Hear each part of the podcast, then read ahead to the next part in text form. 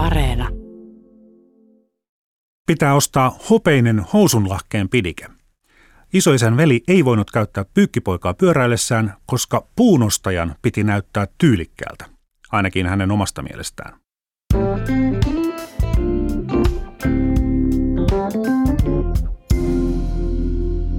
Olen Juha Virtanen ja tämä on tarinoita taloudesta ja taloushistoriasta. Tänään puhun metsäteollisuudesta. Sahateollisuuden nousu nosti puun hintaa ja kysyntä sen kun kasvoi, kun ruvettiin tekemään sellua, kartonkia ja paperia. Metsille tuli hinta. Rahaa valui ulkomailta sahojen ja tehtaiden kautta metsänomistajille, tukkijätkille, tehtaiden työläisille ja muun muassa puunostajille. Isoisän veli puhui konttorilla ruotsia ja ostaessaan puuta Suomea. Palkka oli hyvä ja urakehitys nouseva, mutta sitten hän tapasi ihastuttavan ja myös rikkaan naisen ja ryhtyi maanviljelijäksi. Mutta tätähän tämä markkinatalous on. Hyvä työvoima voi itse valita työnantajansa. Sahat antavat vauhtia metsänhoidolle. Sitä vastoin Pohjanmaan tervanvalmistus on todellinen maan syöpä – se tekee kerrassaan lopun metsistä, ehkäisee maanviljelystä ja karjanhoitoa, ylläpitää rahvaan laiskuutta. Näin kirjoitti Elias Lönnrut 1839. Nyt sahataan lankkua ja lautaa kymmenen kertaa enemmän kuin 1870-luvun huippuvuosina. Moni fiksukin, kuten J.V. Snellman, ajatteli, että hyödynnetään nyt nämä metsät, mutta Puunjalostuksen varaan ei voi tulevaisuutta laskea, koska puut loppuvat. 1800-luvun puolivälissä sahaus ei ollut vapaata. Saha sai sahata 5000 tukkia.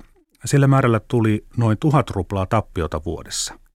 Jos tukkeja olisi voinut sahata 10 000, voittoa olisi tullut 9000 ruplaa. Miksi sahoja sitten ylipäätään oli? No, Niille sahattiin enemmän kuin mitä viranomainen salli. No siitä tuli sitten tietysti kustannuksia, koska piti paikallisille viranomaisille maksaa lahjuksia. Sahaus vapautettiin vasta 1861. Miksi sitten jossakin puu kaatuu? Miksi siitä tehdään eri paikoissa eri tuotteita ja miksi jossakin ei tehdä yhtään mitään? Länsi-Euroopassa puusta alkoi olla pulaa, erityisesti Englannissa – Puuta kannatti tuoda aluksi esimerkiksi Norjasta. Kuljetuskustannusten vuoksi Ruotsin Itämaasta, eli meiltä, vietiin todella vähän sahatavaraa. Mutta terva oli sen verran arvokasta, siis tilavuudella ja painolla mitattuna, että sitä kannatti tuoda kauempaakin jopa Oulusta ja Kainuusta asti. Tervabisnes hiipui sitten ilman dramatiikkaa itsekseen sitä mukaan kuin puiset purjelaivat hävisivät kilpailun raudasta tehdyille höyrylaivoille. Mutta onneksi siinä vaiheessa metsäteollisuuden tuotteille oli jo niin kova kysyntä, että niitä kannatti tehdä jopa Euroopan laidalla.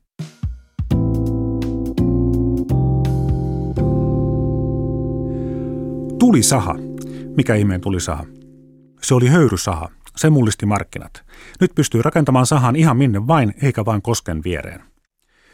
Norjalainen Hans Kutseit, siis Zeit eikä Zeit, koska oli norjalainen, hänen firmansa oli rakentanut Norjan ensimmäisen höyrysahan 1860. Samana vuonna muuten aloitti Suomenkin ensimmäinen höyrysaha Kestilän saha Iijoen suulla, siis siellä Oulun ja Kemin puolivälissä. Hans Kutseit tuli Suomeen ja kirjoitti tyttärelleen, että tässä maassa on suuret metsät ja vähän sahoja. Oli muuten terävä havainto.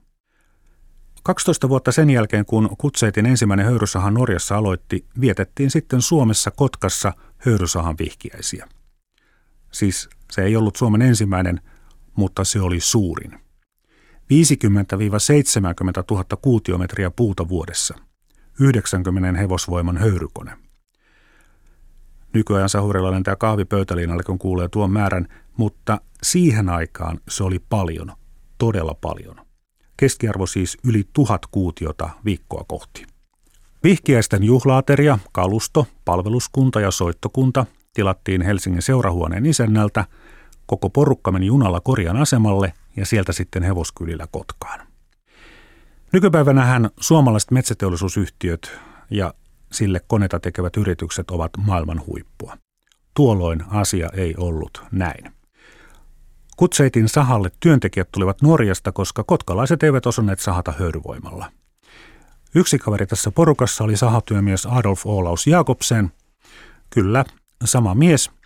Yksi hänen jälkeläisistään on Martti Ahtisaari, joka nyt ei liity mitenkään metsäteollisuuden varhaishistoriaan, joten se siitä.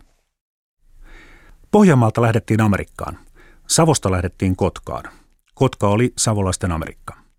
Kotkan satamissa kävi jopa 600 laivaa vuodessa. Kirkkoa ei ollut, eikä oikein järjestysvaltaakaan, mutta kapakoita oli.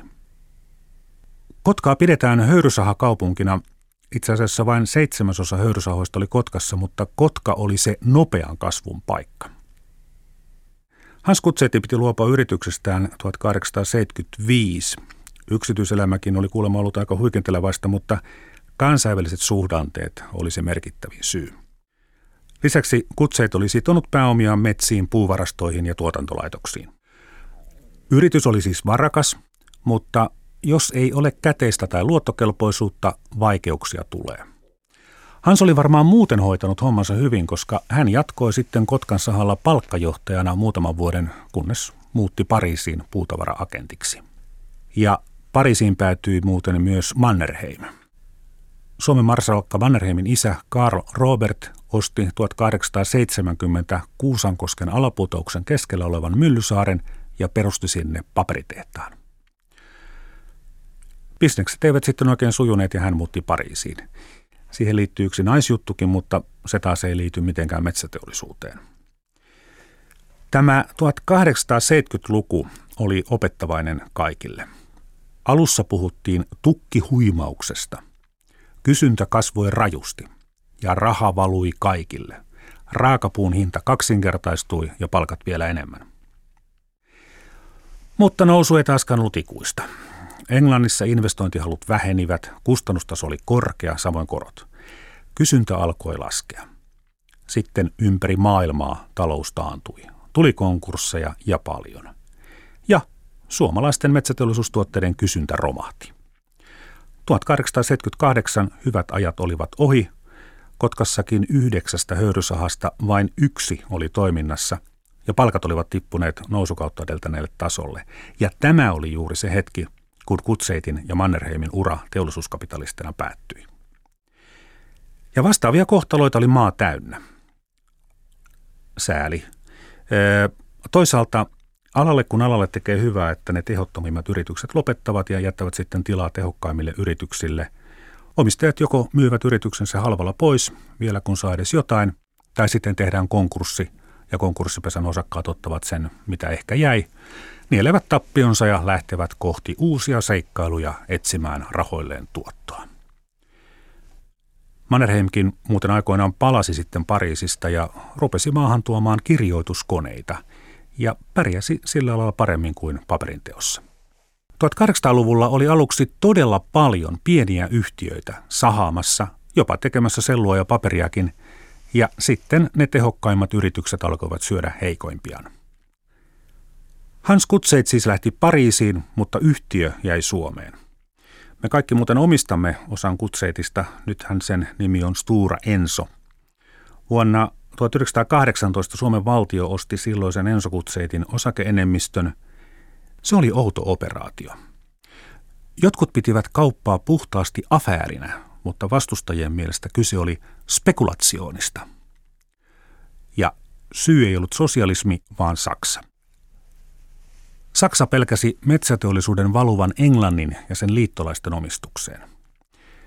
Afäärin moottorina oli kansallisosakepankin pääjohtaja Juho Kusti Paasikivi, joka johti senaattia eli nykykielellä siis oli hallituksen pääministeri. Tässä muuten Paasikivellä ja Rytillä menivät sukset ristiin. Nuori juristi ja tuleva edistyspuolueen kansanedustaja Risto Ryti ei nähnyt kutseet kaupassa mitään järkeä, mutta Oletettavasti tälle nuorelle miehelle ei kerrottu, että temppu tehtiin Saksan toiveesta. Ryti luotti yksityiseen metsäteollisuuteen ja miksei olisi luottanut, hänen vanhemmillaan oli 400 hehtaarin maatila Huittisten Loimaankylässä, oma raamisaha ja isä teki tukkikauppoja.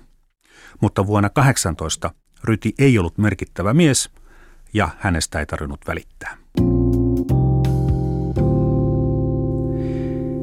Historiamme on täynnä yrityksiä, jotka velkavetoisina joutuivat vaikeuksiin heti ensimmäisessä huonossa suhdanteessa. Me muistamme lähinnä vain nämä menestyneet tehtailijat ja suvut. Konkurssin tekijöistä harvemmin kirjoitetaan kirjoja. Ja tottahan on, huonoja sijoituskohteita ei kukaan etsi, mutta törmää niihin silti. Uusi tapa tehdä paperia puusta ei ollut helppoa, ei todellakaan. Asiantuntijoita haalittiin Saksasta ja muualta Euroopasta ja tapana oli myös lähettää sitten oman suvun poika opiskelemaan kemiaa Eurooppaan. Pari vuoden opinnot ja siihen pari vuoden työkokemus paperitehtaalla ja tsadam, Suomesta sai heti hyvän työpaikan. Ja jos ongelmia tuli, sitten kutsuttiin entisiä opiskeluja ja työkavereita kylään. Kun Ruusenlevit halusivat tehdä sellunsa itse, suvun nuori Vesa Stuart lähetettiin Saksaan teknilliseen korkeakouluun ja töihin sellutehtaalle. Ja sitten Poriin sulfititehtaalle teknilliseksi johtajaksi. Stuart muuten myöhemmin, eli 1945, selvisi lentokoneen maahansyöksystä hengissä ja neuvokkuudellaan pelasti muutkin palavasta koneesta. Hän rikkoi ikkunan, meni sieltä ulos ja avasi oven ulkopuolelta. Mutta osa menestyi ja hyvin. Yksi heistä oli Hugo Standard Harmi muuten, ettei suku tätä vanhaa sukunimeään Justander, joka on helpompi lausua. Eh, niin tämä Huuko. Hän ei ollut kemisti eikä insinööri, vaan upseeri. Bisnesura alkoi asetehtailijana Venäjällä. Ja joskus rahaa tuli vahingossakin. Kerran Huuko ennusti, että kuparin hinta tulee nousemaan rajusti. Hän halusi sitoa patruunoiden hinnan kuparin hintoihin, mutta valtio ilmoitti, että Venäjän armeijahan ei pelaa pörssissä. Huuko iski patruunalle niin korkean hinnan, että kauppa olisi terveellä pohjalla. Kaupat tuli. Miten kävi kuparin hinnalle? Se laski. Tämä taisi olla ainoa merkittävä arvaus tulevaisuudesta, joka meni pieleen, ja silläkin hän rikastui. Metsäteollisuusbisnekseen Huuko tuli auttaessaan veljään ja tämän kavereita, jotka olivat menettämässä rahojaan kaukaan Lankrulla tehtaan vaikeuksissa. Kaukaan kylä ja tehdas oli Hyvinkään ja Mäntsälän rajalla Uudellamaalla. Kun sieltä koiviko tehtyivät, tehdas siirrettiin Lappeenrantaan. Nyt Lappeenrannan kaukaalla on UPM sellu- ja paperitehdas. Siellä muuten käynnistyi maailman ensimmäinen puupohjoista diisseliä valmistava jalostamo. Lankarullista se lähti. Kaukasfabrik ABlla ei siis mennyt hyvin. Kilpaileva yhtiö Tornator teki tarjouksen ja se olisi riittänyt Yhdyspankille. Huuko teki korkeamman tarjouksen ja sai yhtiön. Kauppahinnan 690 000 markkaa Huuko maksoi lompakostaan käteisellä. Hän muuten teki hyvät kaupat, yhtiön arvo oli melkein 100 000 enemmän, mutta muut eivät uskoneet kaukaan tulevaisuuteen. Huuko uskoi ja oli oikeassa. Markkinataloudessa, jos joku tuote tai palvelu maksaa jonkun mielestä liikaa, aina voi ryhtyä alalle. Huuko järkyttyi uuden tehtaan palovakuutuksesta, se oli hänen mielestään törkeän kallis. Hän perusti kavereittensa kanssa teollisuutta varten oman keskinäisen vakuutusyhtiön, näin syntyi Suomen teollisuuden harjoittajien keskinäinen palovakuutusyhtiö. Se pysyi pystyssä. Päinvastoin muuten kuin se Suomen ensimmäinen palovakuutusyritys Suomen palovakuutuskonttori – joka perustettiin Turussa 1816 ja ehti myydä todella paljon palovakuutuksia turkulaisille, siis ennen Turun paloa. Yksi tapa vaurastua on tehdä arvottomasta tavarasta arvokasta. Lankarullien teossa syntyi valtavasti jätettä. Koivurimoja ja lastuja ei oikein kukaan halunnut. Kaukaan isännöitsijä Jöstä Björkenheim ehdotti Huukolle sellutehtaan rakentamista – Jostan veli Bengt oli opiskellut Syrihissä tekniikkaa ja oli ollut paperitehtaassa töissä. Hän sai sitten johdettavakseen projektin ja tehdas käynnistettiin 1897 Lappeenrannan Männikössä. Huuko Standardschild teki isoja kauppoja. Enon kunnasta hän osti puuhiomon ja samalla 11 000 hehtaaria metsää. Sahayhtiön mukana tuli 70 000 hehtaaria ja neljä sahaa. Rahaa tuli paljon ja ne sijoitettiin. Ja ihan peruskysymys bisneksessähän on se, että mitä tehdään, mikä menee kaupaksi, eikä vain tänään, vaan myös tulevaisuudessa. Lankarullien kysyntä oli laskussa. Mitäs seuraavaksi? Vaneeria. Tai siis se on faneeria, mutta jotkut suomen kielen intoilijat eivät halunneet käyttää tätä ruotsista tullutta sanaa ja keksittiin tämä vaneri. Reissu Amerikkaan teollisuusvakoilemaan Fanerin valmistusta ja sitten ajantavan mukaan palkattiin asiantuntija kilpailevasta yhtiöstä.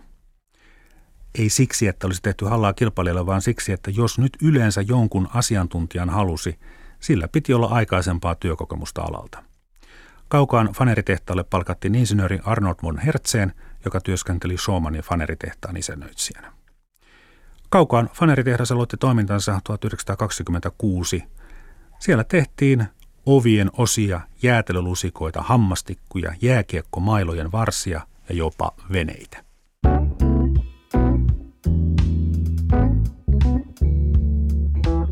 Mitä tuumaat sellaisesta nuoresta miehestä, joka saa kirjanpitäjän työn, jota ei ole tehnyt päivääkään? Ostaa kasan alan kirjallisuutta ja lukene matkallaan uuteen työpaikkaan. Osaa hommansa ja siinä sivussa myös ryhtyy tehostamaan tuotantoa. Saa fiksun maineen, ryhtyy johtajaksi ja kutsutaan pian eri paikkoihin ratkomaan ongelmia. Välittää metsäteollisuustuotteita ostajille, vaurastuu, ostaa osakkeita, saa yhä merkittävämpiä tehtäviä – Tämä huippulahjakkuus oli 1878 syntynyt Rudolf Valdeen. Normaali koulunkäynti ei poikaa kiinnostanut. Hän lähti Haminan kadettikouluun.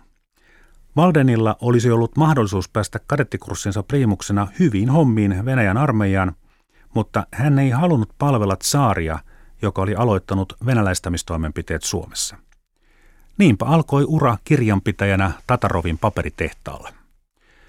Seuraavaksi hän meni Pietariin kirjapainoon, jonka talous oli retuperällä ja työntekijät keskittyivät varasteluun. Upseri piti kuripalautuksen, yritys alkoi menestyä ja Valdenista tuli yhtiön toimitusjohtaja. 1911 hän perusti Pietarissa agenturiliikkeen, joka myi suomalaista hioketta, sellua ja paperia Venäjän markkinoille.